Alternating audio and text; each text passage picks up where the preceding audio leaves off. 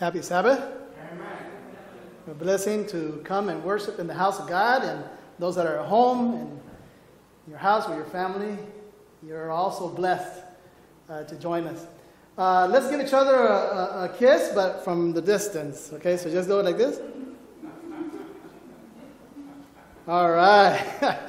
and Rodney, the first thing that he told me this morning, he said, You know what, Pastor? You look happier today because Sophia's back. yeah, so praise God for that. See if I can get some more volume on the mic. All right, good. So, today we have a message. We have a message for you guys. Uh, we're going to put it here on the screen. You can take notes. We have a lot of things to share this morning with you. And so, here on the screen, you'll see the title of my sermon this morning. The title of my sermon is In a Pit with a Lion on a Snowy Day. All right? So uh, let's, let's put it up here. There it goes. In a pit with a lion on a snowy day. And our text for this morning is found in the book of Samuel. So let's go ahead and, and open our Bibles or turn on your Bibles. And we'll put up here also for those that, that want to read it here on the screen. 2 Samuel 23 20 says, Benaiah was the son of Jehoiada, the son of a vi- uh, valiant man from Kabzeel, who had done many deeds. He had killed two lion like heroes of Moab. And now, now listen to this. He also had gone down and killed a lion in the midst of a pit on a snowy day. Wow. So, lions, man, they're pretty fierce animals. They're pretty big cats, huh? Yeah? Well, I once heard a story of a praying lion. So it happens that there was a missionary in Africa and he was walking through the jungle to go from one village to another and he encounters a lion. So, of course, as a good missionary devoted to God, you know, he started to pray for deliverance. he was praying for deliverance. Well, when he said amen, the lion had its eyes closed. And so he says, This is a good moment for me to walk away. So he starts walking away, and all of a sudden the lion talks and says, He opens one eye and says, Hey, where you going, man? I'm praying for my meal. You know? of course, that was just a joke, but what we're going to study this morning is no joke.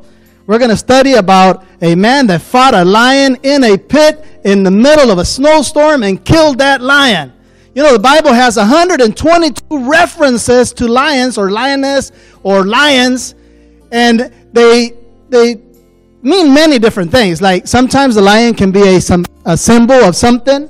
Uh, sometimes it's a reference to talk about lessons like courage, or maybe lessons that have to do with warfare. Sometimes they were mentioned in the Bible as part of certain constructions of certain really uh, huge, magnificent constru- constructions.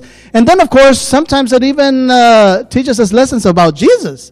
So, you know, the Bible has these 122 references, and a lot of these references have to do with Bible stories. A lot of the, the, the, the references of the Bible, they're stories about lions. So let's go through a few of these, okay, this morning. So let's, let's just put a few here. So we have the first one that's mentioned in the Bible, the first story about a lion. Actually, this lion was killed. Uh, this is the story of Samson. So we can find that in Judges 14. So you want to go to your Bibles to Judges 14 we find the story there. So he had gone down to uh, Timnah, which was a Philistine uh, town, and he had fallen in love with this young lady. And he decided to marry her, but you know that's not right. That's not according to God's will. But he goes and tells mom and dad, I found this really nice young lady in Timna. You know, I want to marry her. And so even though they tried to discourage him, he didn't like the, the way they were talking to him. And so he actually obligated them to go and ask for her hand. So the Bible says in, in Judges 15, 5 and 6, so Samson went down to Timnah with his father and mother. They went in separate timing, you know, they didn't go together, but the father and mother went to make the marriage arrangements, and they came to the vineyards of Timnah. Now, it says here, to his surprise, a young lion came roaring against him. And the Spirit of the Lord came mightily upon him, and he tore the lion apart as one would have torn apart a young goat, though he had nothing in his hand. So barehandedly, he just ripped this lion apart. But he did not tell his father or his mother what he had done. So, you know the story, you know, he, they go down, they get married and everything. But something interesting is that he goes back to the spot where he had killed that lion. Because, you know, sometimes we like to go back to our achievements. And so he goes back to see where the lion is, and he sees the lion there, dead, maybe rotten by then, but then he sees a lot of bees. And so as he gets close to the corpse, he finds a honeycomb inside the lion. So he gets in there and gets the honey out and eats it and takes it to his mom and dad. Of course, he didn't tell them that, that he had gotten out of a course because that was unclean, but he gave the mom and dad some honey. And then he made a riddle for the Philistines. They couldn't figure it out. I'm not going to go through all the details, but his wife, which is now his wife, pressured him to give him the answer to the riddle. So she told the Philistines. The Philistines gave the answer to, to Samson. Samson got really upset. God gave him power again. He destroyed those Philistines, and he ended up divorced. You, know, you don't want a wife that's a tattletale, right? So, you know, he ends up divorced, and, you know, so, so that's a, an incredible story, and of course, there must be some very important lessons there. But then we have another story. David, while he was yet an adolescent, just a young kid, he was tending to the flocks of his father as a shepherd, and a lion came out to try to eat the lamb, and he killed the lion. Imagine, just a young boy, a teenager. He, he kills the lion. So we can find that in 1 Samuel 17, verses 34 through 37. But David said to Saul, this is David telling the story about how he had killed a lion. He's telling the story to Saul when they're at the camp facing the Philistines and, and Goliath, right? So, so he's telling the story and he says, But David said to Saul, Your servant used to keep his father's sheep, and when a lion or a bear came and took a lamb out of the flock, your servant has killed both lion and bear. And this uncircumcised Philistine will be like one of them, seeing that he has defied the armies of the living God. Moreover, David said, The Lord who delivered me from the paw of the lion and from the paw of the bear, he will deliver me from the hand of the Philistine. And Saul said to David, Go, and the Lord be with you. Wow, and you guys know the rest of the story. but then there's another story that has to do with a prophet. He's not named, it just says he's a man of God. And he disobeyed God. This was a prophet of God. He disobeyed God, and a lion came out and killed him and devoured him. So this is in 1 Kings chapter 13. It says, By the word of the Lord, a man of God, no name, just a man of God, came from Judah to Bethel as Jeroboam was standing by the altar to make an offering. So Jeroboam was the king. And so he goes to this king, prophesies some really negative things. and so as he's giving this prophecy, the king wants to take this man of God and get rid of him. And all of a sudden, when he stretches out his hand, he can't bring it back. He gets paralyzed and it withers. It's like if all the blood was just sucked out of his arm and it's and so he starts crying to the prophet, Please heal my arm, heal my arm. So the prophet heals his arm. And he says, Why don't you come to my palace to eat? And he says, No, God has told me specifically to go back to my hometown using a different route and not to eat or drink anything. So he left. When word got to an older prophet that lived in another town what had happened, he got on his donkey, told his sons, Hey, get the donkey ready. So he gets on the donkey, goes to look for this man of God, finds him under a tree resting, and he says, Hey, is it true all this that has happened? He says, Yeah. He says, Why don't you come to my house to eat? And the prophet, the man of God, told this older prophet, No, I can't do that. God has told me to go straight home. Well, this older prophet lied to him and said, Well, God has revealed himself to me and said that you can come to my house to eat. So he goes to this guy's house to eat, and when he leaves, look what the Bible says. This, is terrible. So this, this, this is there in, in chapter 13, verse 24. When he was gone, a lion met him on the road and killed him. And his corpse was thrown on the road, and the donkey stood by it. And the lion also stood by the corpse. So the donkey was okay. he did, the lion didn't eat the donkey. So uh, this is a, a, a crazy story talking about how God takes very seriously obedience. And there are many other stories, but the most famous story Daniel in the lion's den. So Daniel chapter 6, uh, verse 12, you know, when, when they, uh, the, the, the other governors went and told that the king that, that Daniel was still praying, he says, uh, it says there in verse 12, and they went before the king and spoke concerning the king's decree. Have you not signed a decree that every man who petitions any god or man within 30 days except you, O king, shall be cast into the lion's den? The king answered and said, The thing is true, according to the law the Medes and Persians, which does not alter. Can't change it. Verse 16. So the king, when he found out that Daniel had disobeyed, and they were friends, ugh, what a tough situation. So the king gave the command, and they brought Daniel and cast him into the lion's den. But the king spoke, saying to Daniel, Your God, whom you serve continually, he will deliver you. Well, I don't know how much faith he had in what he said because he couldn't sleep all night thinking that maybe Daniel was not delivered. You know? So in verse 20 it says, And when he came to the den that was in the morning, he cried out with a lamenting voice to Daniel because he didn't know what had happened. And the king spoke, saying to Daniel, Daniel, servant of the living God, has your God, whom you serve continually, been able to deliver you from the lions? Verse 22 My God sent his angel and shut the lions' mouths, so that they have not hurt me, because I was found innocent before him. And also, O king, I have done no wrong before you. Verse 24 And the king gave the commandment that they brought those men who had accused Daniel, and they cast them into the lion's den them, their children, their wives, and the lions overpowered them and broke all their bones in pieces before they even touched the bottom of the den. Imagine how hungry those animals were. Verse 27. Now, now listen to the king's own testimony.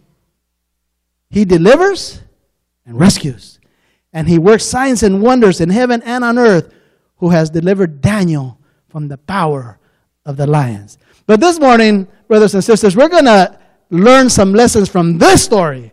The story about a lion that was killed in a pit or a cistern, depending what translation you use, while it was snowing. Wow. What a tremendous feat, right? This is, this is just extraordinary. So, how about if we use a little bit of uh, sanctified imagination this morning uh, when we go through this story? But before that, let, us just try to remember who this is. Okay, so let, let's let's talk a little bit about Benaiah. So, who, who was this guy? Because every time the Bible says something, he's doing something incredible. He's doing something amazing. So, so let, us just talk a little bit about this guy. So, first of all, Benaiah, he was the son of a Levi priest. He came from the tribe of the priesthood. So, so here he is. Uh, it says in the first, in the first verse, in verse 20 of the story, it says that he was the son of Jehoiada. That means that he was from the tribe of Levi and a direct descendant of Aaron, the first high priest. So this makes him a very godly person, a person that was devoted to God and knew Scripture. So this is very important. Number two, number two, oh, it says there in the next part of the verse that his grandfather was a very courageous person. Wow. So we don't know anything else about his grandfather. The only thing we know is that he was a very brave guy. And it probably carried in the genes because now we find this Benaiah also very, very courageous. Okay? But he had a grandfather that was very, very, very brave. Uh, let's see what else, what else we can find about this guy. So he had killed two lion-like heroes of Moab. So you can find that right there in, in the next verse. So it says there, uh, and he killed let me see where it is. Okay, so it says here, uh, it says that he had done many deeds. And then in verse 20, the second part says he had killed two lion like heroes of Moab. So these guys were the nightmare of, of all the nations there surrounding. I mean, these guys were fierce. They would take people and just literally tear them apart. I mean, th- these guys were like lions. But Benaiah killed these guys and got rid of the nightmare. Okay? So these warriors that were feared and mighty, they were destroyed by Benaiah. Then in, in the next part of the verse, in verse 21, it says, And he killed an Egyptian, a spectacular man. So in First Chronicles 11:23, it adds, and it says, And he killed an Egyptian, a man of great height, five cubits. So he was seven feet six inches. So a huge guy.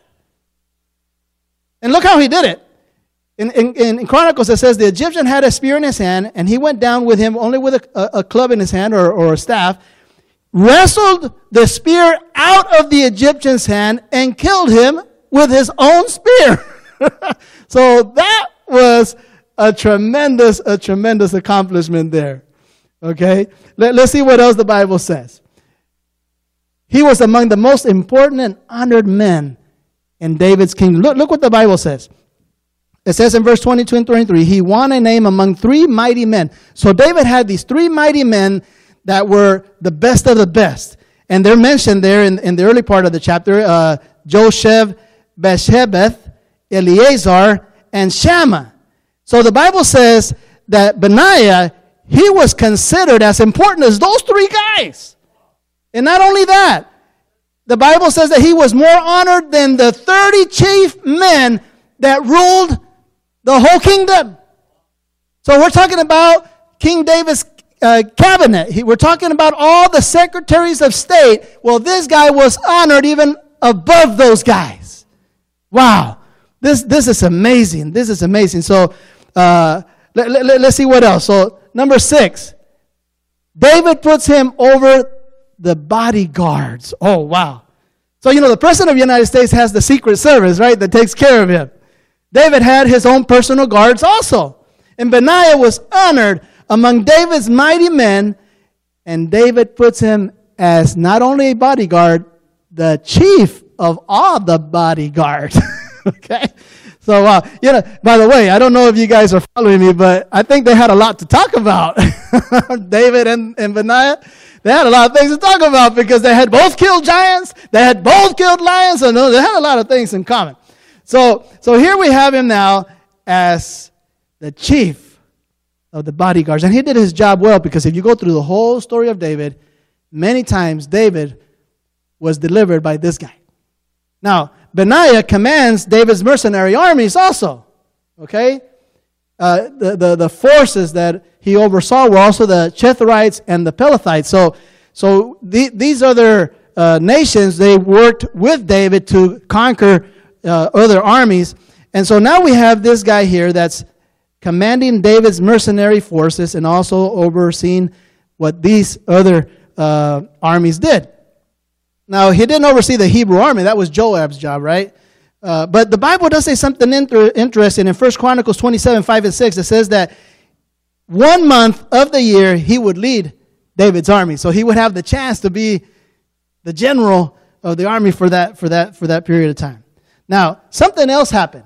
Remember that when David was still alive, one of his sons decides to become king on his own decree.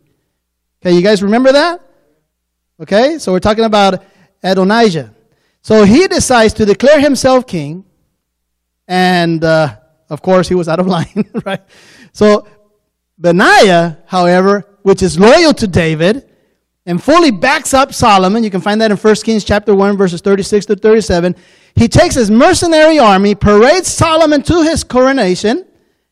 Benaiah, he kills all those that oppose Solomon's uh, being, becoming king, and he even kills Joab, the general that was now in favor of the son that was not the legitimate choice.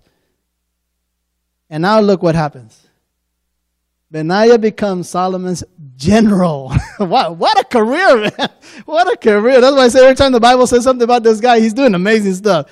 So he secured the throne for Solomon, and he receives a higher place, a place of honor in the kingdom. The Bible says that he became commander of the king's army. But let's just go back a little bit. So Benaiah had gone down and killed a lion in the midst of a pit in a snowstorm. In a snowstorm. so let, us use a little bit of our imagination now, okay? So scripture doesn't tell us uh, what Benaiah was doing or where he was going when he encountered the lion, okay? We don't know the time of day that, that, that Benaiah confronted the lion. We don't know the, the frame of his mind, but scripture does reveal his reaction.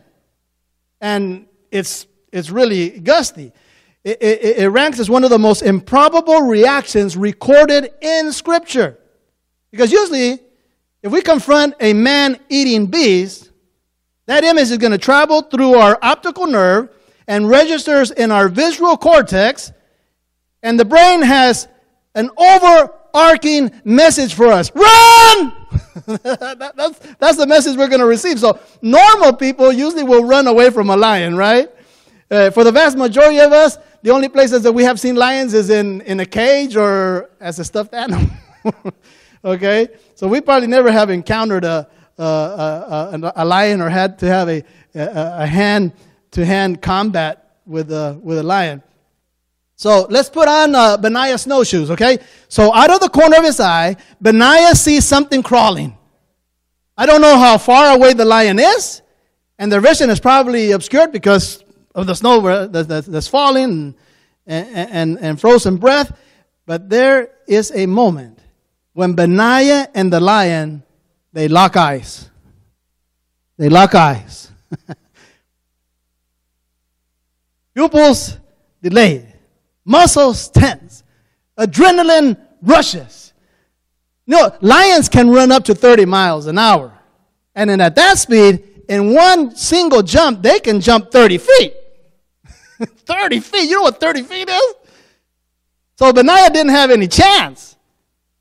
But that doesn't keep him from giving chase. Then the lion makes a critical misstep. The ground gives away beneath this 500 pound frame, and he falls down a steep embankment into a snow laden pit. And for what it's worth, I'm pretty sure the lion landed on his feet because he's a cat. Right? So Benaiah turns around and walks away. No! You see, I want you guys to follow me. There are two sets of track leading up to the pit's edge. One set of footprints, one set of paw prints. Benaiah and the lion disappear into the recesses of the pit. We might expect to see a lion shake its mane and, and strut out of the pit, but after a few agonizing moments, suspense, guys, the shadow of a human form appears, climbing out of the pit. The blood from his wounds drip on the freshly fallen snow.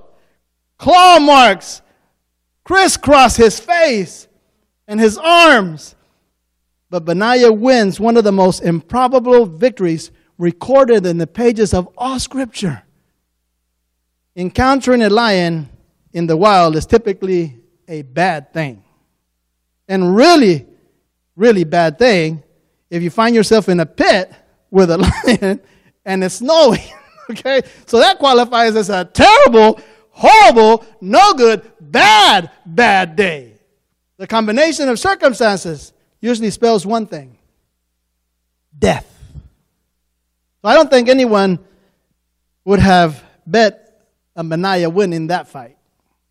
Probably not even the riskiest of gamblers. So he had to be at least a 100 to 1 underdog. and the snowy conditions on the game didn't help any, right? So scripture doesn't give us a blow by blow description of what went down in that pit. All we know is that when the snow melted, the lion was dead and Benaiah was alive. There was one set of paw prints, two sets of footprints. The question I have for you guys this morning is this. So why is this so relevant? What does it have to do with you and me? What, what does this battle with Benaiah and the lion have to teach us? So, as I studied this, I discovered four lessons for us this morning. So, let, let's dive right into it. So, here we go. Number one, in our Christian walk, and in many areas of our life, we need certain characteristics, certain elements. If we want to be successful, if we want to be Benaiahs, we need to be courageous. Being a Christian today is not easy, guys. Standing up for what's right is not easy. Being truthful and obedient to God sometimes can be very overwhelming. Like keeping the Sabbath. Every, every day that goes by, it's coming, it's coming harder and harder to keep the Sabbath.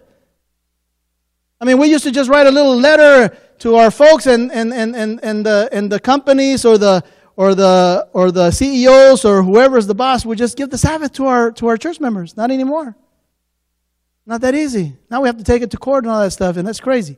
So, you know, being a Christian is not easy. You have to be courageous to be a Christian. Facing this coronavirus, you have to be courageous. Facing maybe some financial situations, you have to be courageous. So, first of all, we must be courageous. Benaiah was courageous. He faced the lion in very severe conditions like we saw in the, in the snowstorm, cornered in a pit. So, so sometimes, guys, we just have to leave our comfort zone. But in order to do that, it takes a lot of bravery.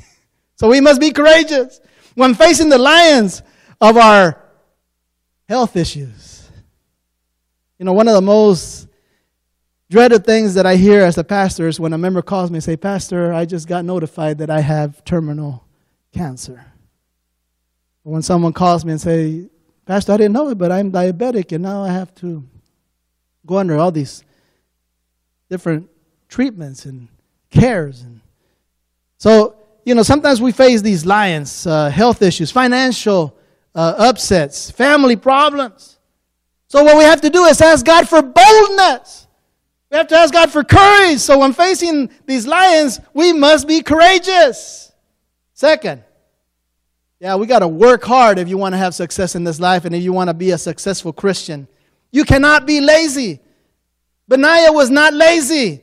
He goes into the pit, snow is falling down, and does what he has to do. He was not lazy in accomplishing his goal. So let us get to work and do God's bidding. Involve yourself in mission, brothers and sisters. Be a GLOW tract missionary. Invite people to church, especially to the small groups. We just started our small group, so all the elders and some other church members they're leading small groups. Become active in a small group. Imagine now with this pandemic, we're using, we're using Zoom, we're using technology, and now we can reach people anywhere. What an amazing, what an amazing thing. So get involved. And I, and I was just thinking, when I was making the sermon, I was just thinking, what would happen if you would put in your heart the definite objective of winning one soul in 2021? Just one person that you bring to God and they get baptized and become part of the church. We'd have to literally plant another church. We'd have to put a church somewhere else. Isn't that God's way of doing things? So just think about it. What would happen if we stop being lazy thinking that that's why they pay the pastor, you know, to win souls? No, they don't pay me to win souls. They pay me to put you to work so you win souls. Okay? So let's get to work and do God's bidding.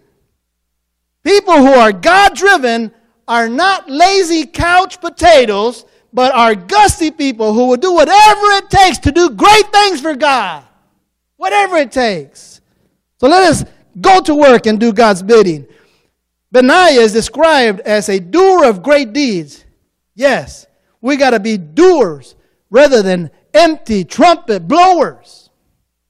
So let us get to work and do God's bidding. Number three, there you go. Perseverance. Yes, Benaiah kills a lion in a pit on a snowy day. How long did it take him? I don't know. But he didn't give up until he killed the lion. He did not give up until the job was done. Perseverance should characterize all the followers of God. Benaiah went against all odds. He slew the lion despite the snow. We need such tenacious, doubtless, plucky warriors who will overcome hurdles rather than buckle down under pressure. There's a saying when the going gets tough, the tough get going. so we must persevere. You know, how many folks are not with us now because they did not persevere? I mean, just, just think about it. I know a lot of you have been here in Garden Faith for some time. So there's a lot of people that are not here today because they gave up. They got discouraged. They got distracted along the way. They did not persevere. So, be it rain or snow, Benaiah, like people, will finish the job entrusted to them to the best of their ability. So, so listen to this. When you do something to the best of your ability, you know how God sees that? That's perfection. Because He doesn't expect anything else from you but for you to do your best. Okay, so if you do your best to God, that was perfect. Okay, so don't give lame excuses. Execution is predominant. Just do it. But we must persevere. So, so let's say you're at your job, you know, and, and, and you have to do something on a computer or you have to print something, and technology is not working for you. Well, you have to find to get the job done. okay, it doesn't matter. You have to find some other resources. So, young people that are listening this morning online, or those of you that are here today, don't drop out of school. Finish high school. Finish college. Get your degree. Brother, finish those repairs at your house that you've been trying to repair for the last three months or six months or five years. Sisters, you want to learn a new instrument or you want to get a degree, go for it. Go for it.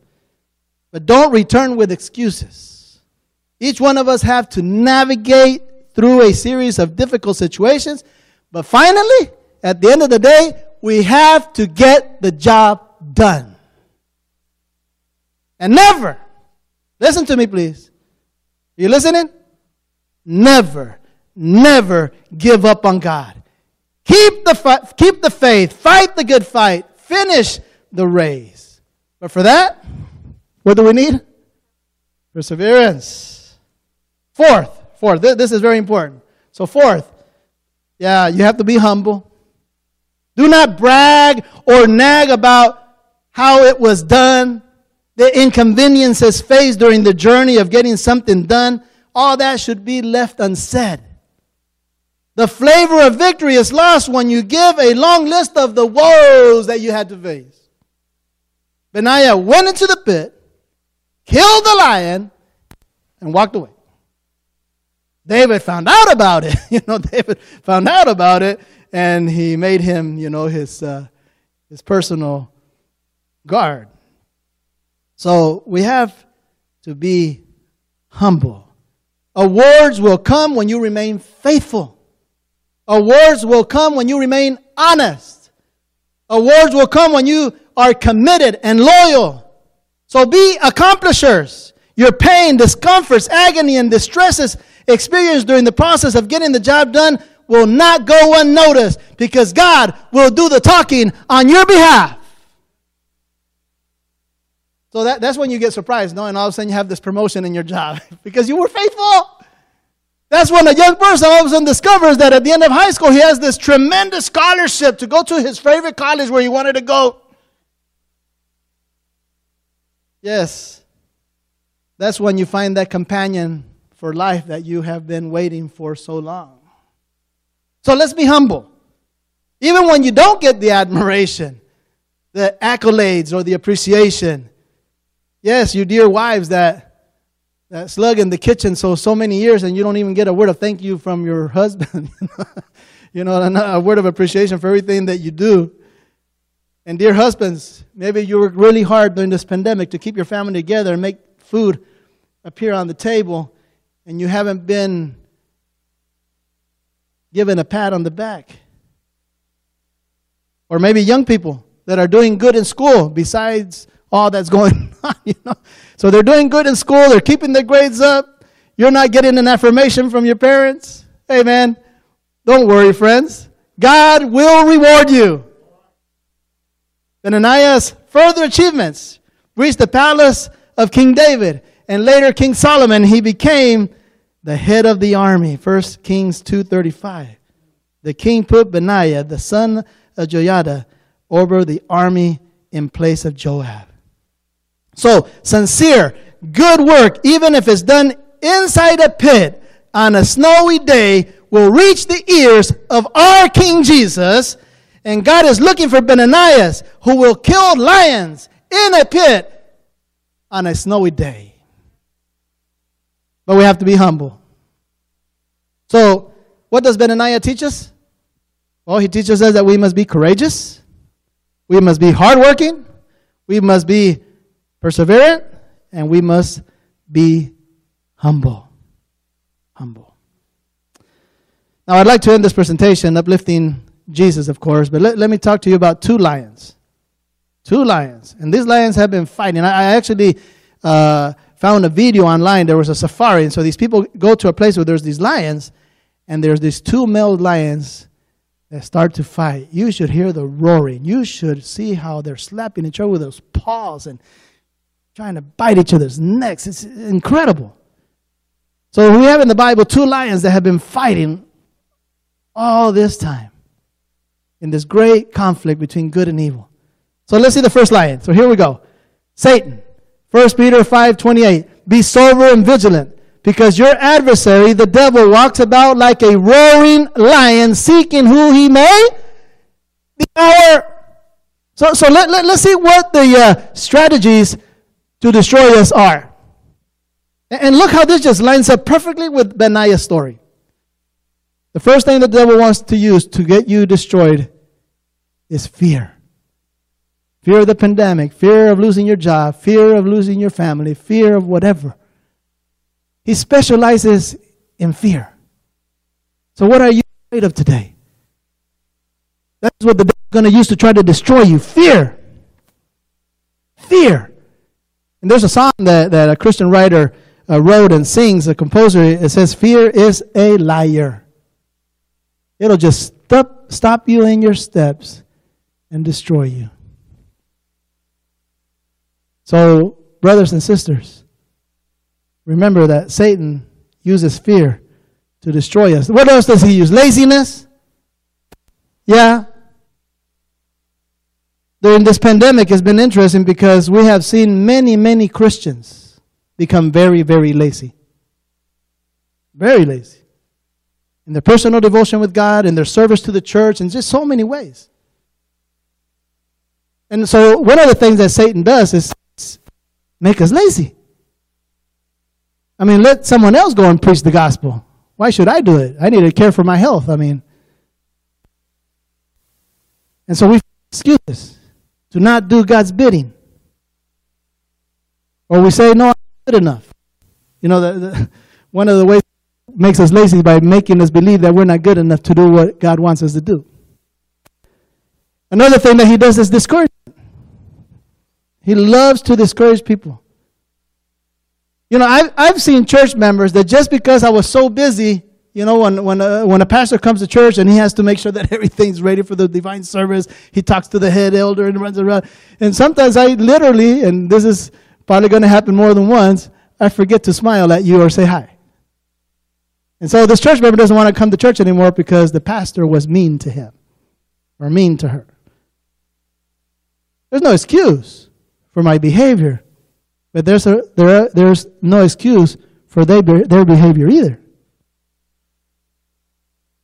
And so sometimes we find any type of excuse to get discouraged. And, and there's, there's people. I remember this one guy, man, he knew the prophecies backwards and forward. I mean, he was, he was a first elder in one of my churches. He ended up being one of the leaders of the Catholic Church in that city. He left, he left the, the, the, the church and, and was the right hand of the, of the priest of the Catholic Church. His daughter married a Seventh day Adventist pastor, and she would tell me, Pastor, when you can bring my dad back to church, then I'll consider you a good pastor. Now that was messed up because I never was able to, so I guess I'm a bad pastor. I talked to him, I prayed with him, he never came back. But what was his excuse? His excuse was that there was a lot of hypocrisy in the church. Come on. What the Satan use? Pride. Oh yeah, that can that can destroy us in a heartbeat. I mean, that's what happened to, to Lucifer in heaven, right? That was his issue. Pride. So we got to be very careful with this one. Because we can become prideful for any anything that we accomplish, be it big or small. And it'll just blind us. And we'll get all confused on our priorities. But let's go to the second lion because this is my favorite lion. okay? So we have this lion here. This is this is Jesus. The Bible says in Revelation 5 5, do not weep. See, look at the, the lion of the tribe of Judah, the root of David he has what? Triumphed. He is able to open the scroll and its seven seals. So, wow, Jesus has never lost a battle, guys. Jesus is a winner. Jesus is a winner.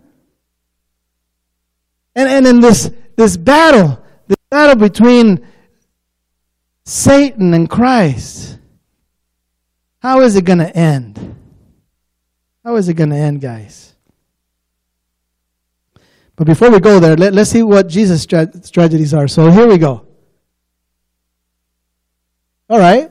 Jesus is always encouraging you all the time, every day.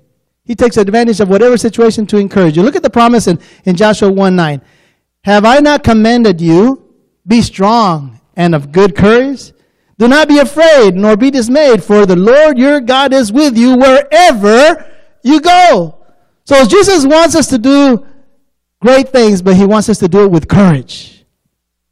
With courage.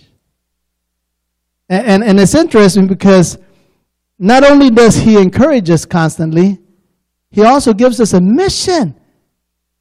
So, so let's say you're a professor, like here we have two professors. Is that your mission in this life? No, that's your vocation. But what is your calling? I don't know if you guys are following me, but sometimes we get this all confused. Because God has given you a mission of saving souls. So it doesn't matter if you're a professor, if you're a teacher, if you work in the city, if, if you're a doctor, it doesn't matter where you're at. That's not your mission. Your mission not to be a doctor, a professor, a teacher. No, your mission is to save souls being a teacher. Your mission is to win souls being a constructor. Your mission is to win souls being a student. That's your mission. So God gives us a mission, but not only gives us a mission, He says that He will accompany us during that mission. So, number two there, uh, He gives us a mission. Look what He says Go therefore and make disciples of all nations, baptizing them in the name of the Father and of the Son and the Holy Ghost, teaching them to observe all things that I have commanded you. Look how it ends. And lo, I am with you always, even to the end of the age. Amen. So, God gives you a mission, He says, but you're not alone on it. I'll be with you so you can accomplish it. Now, God does not want us to give up ever. You know, there's a sermon that he gives that we know it as the prophetic sermon of Matthew 24, where he talks about the end times and, and, and the things that are going to happen before Jesus coming. Well, right in that chapter, look what Jesus says. this is amazing. So, so these words that he spoke in this prophetic sermon that has to do with end times has a special application for you and me. So look what it says here. It says, but he who endures to the end shall be saved. So here we're talking about perseverance. God doesn't want you to give up on your faith. God wants you to be strong in your faith. He wants you to keep going, no matter what the challenges are. But he also invites us to be humble. Matthew 11 29 says, Take my yoke upon you and learn from me, for I am gentle and lowly in heart and you will find rest for yourself. So if we want to be humble, it's not something that that you can do on your own. You have to learn it from Jesus. And to learn it from Jesus, you have to know Jesus and you have to study his life and you have to see how he confronted situations and how he battled in this earth against everything that we battle. And so he says, Take my yoke upon you and learn from me. So let, us go back to the question. So, how does the story end? Well, the lion of the tribe of Judah, Jesus, your Jesus, my Jesus, he kills the devil lion. He goes into a pit on a snowy day and destroys the devil. And, and we read about that in Revelation in, in the third coming because we don't talk much about the third coming of Jesus, but the third coming is amazing because it's when heaven literally will change its address to the new earth. Jesus is going to recreate this earth, so heaven is not going to be in heaven anymore. It's going to be on this rebellious planet, which will be made new. Isn't that amazing? So when the holy city is coming down, look what the Bible says. This is in the book of Revelation. Revelation chapter 20, verse 10. The devil who deceived them was cast into the lake of fire and brimstone. Malachi 4 1. For behold, the day is coming, burning like an oven, and all the proud, yes, all who do wickedly shall be stubble. And the day which is coming shall burn them up, says the Lord of the hosts, that will leave them neither root nor branch. Finished. Jesus wins. So, with this being said, I think we have a decision to make this morning. How many of you would like to be courageous like Benaiah? How many of you would like to have that, that, that, that spirit of, of working hard for God and His mission like Benaiah? How many, how many of you would like to persevere and not give up in this, in this journey that we're on? And how many of you would like to learn from Jesus to be humble? Be humble with your husband, with your wife, with your kids, with your parents. But the most important thing is that we accept today the lion of the tribe of Judah. But in order to accept the lion, we have to accept the lamb. So I prepared a song for you guys. We're going to put it up on the, on the screen. As we listen to the song, I want you guys to reflect on what Jesus means to you, what he has done in your life. This song tells us that Jesus is the lion, but he is also the lamb. But in order for him to be the lion in your life, first he has to be the lamb. We have to accept him every day as our personal Savior so that he can be the lion and give us the victories that come along with that.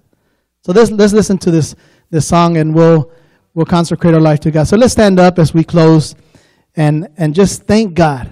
Thank God for the victory that he has given us and that he's willing to give us continually.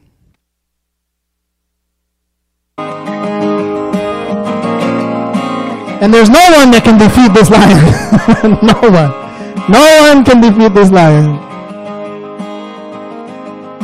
And this lion's coming back soon in the clouds.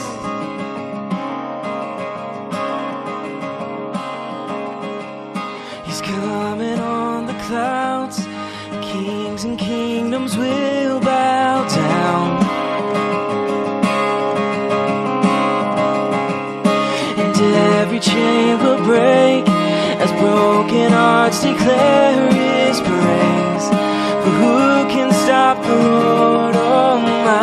Now listen to this. Our God, is the lion the lion of Judah.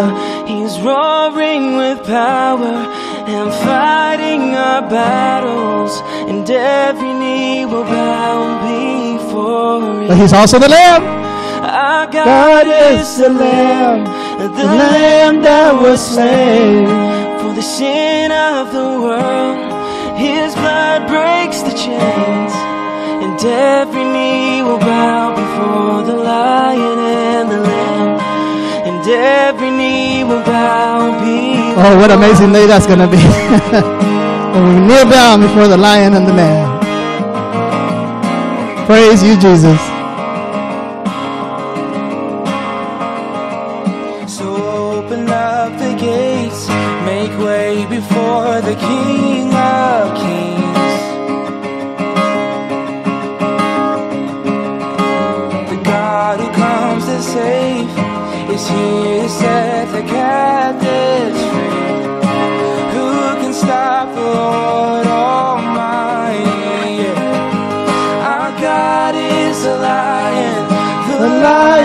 of Judah.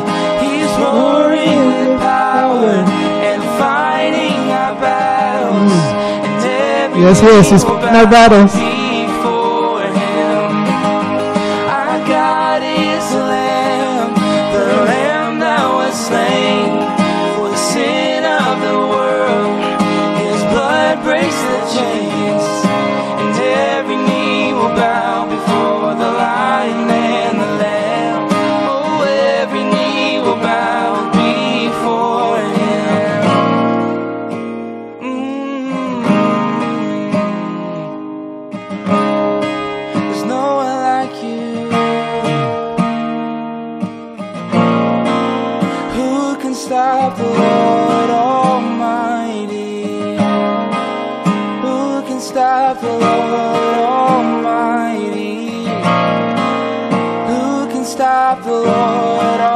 Who can stop him? Nobody. Nothing can stop him. He will always be triumphant and our conqueror.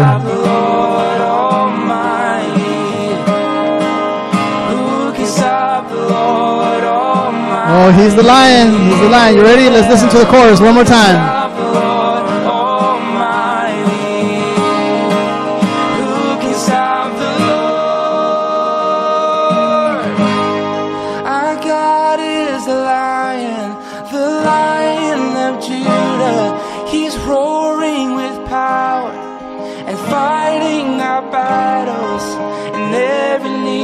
Bow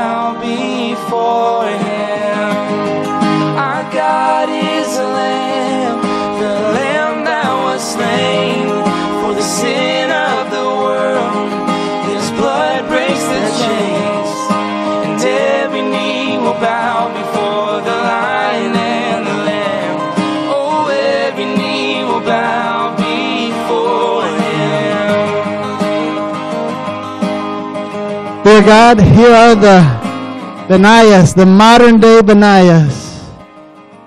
Yes, Lord, we are willing to go into the pit and fight our lions on a snowy day. But we will not do it on our own strength. We'll do it in your strength and in your name. Give us courage, Lord. Please give us the ability to do your bidding and help us to never give up and keep us humble. But most of all, Lord, this morning we want to accept the Lamb so that He can be our lion. Thank you, God. Bless us the rest of the Sabbath. In Jesus' precious name, amen.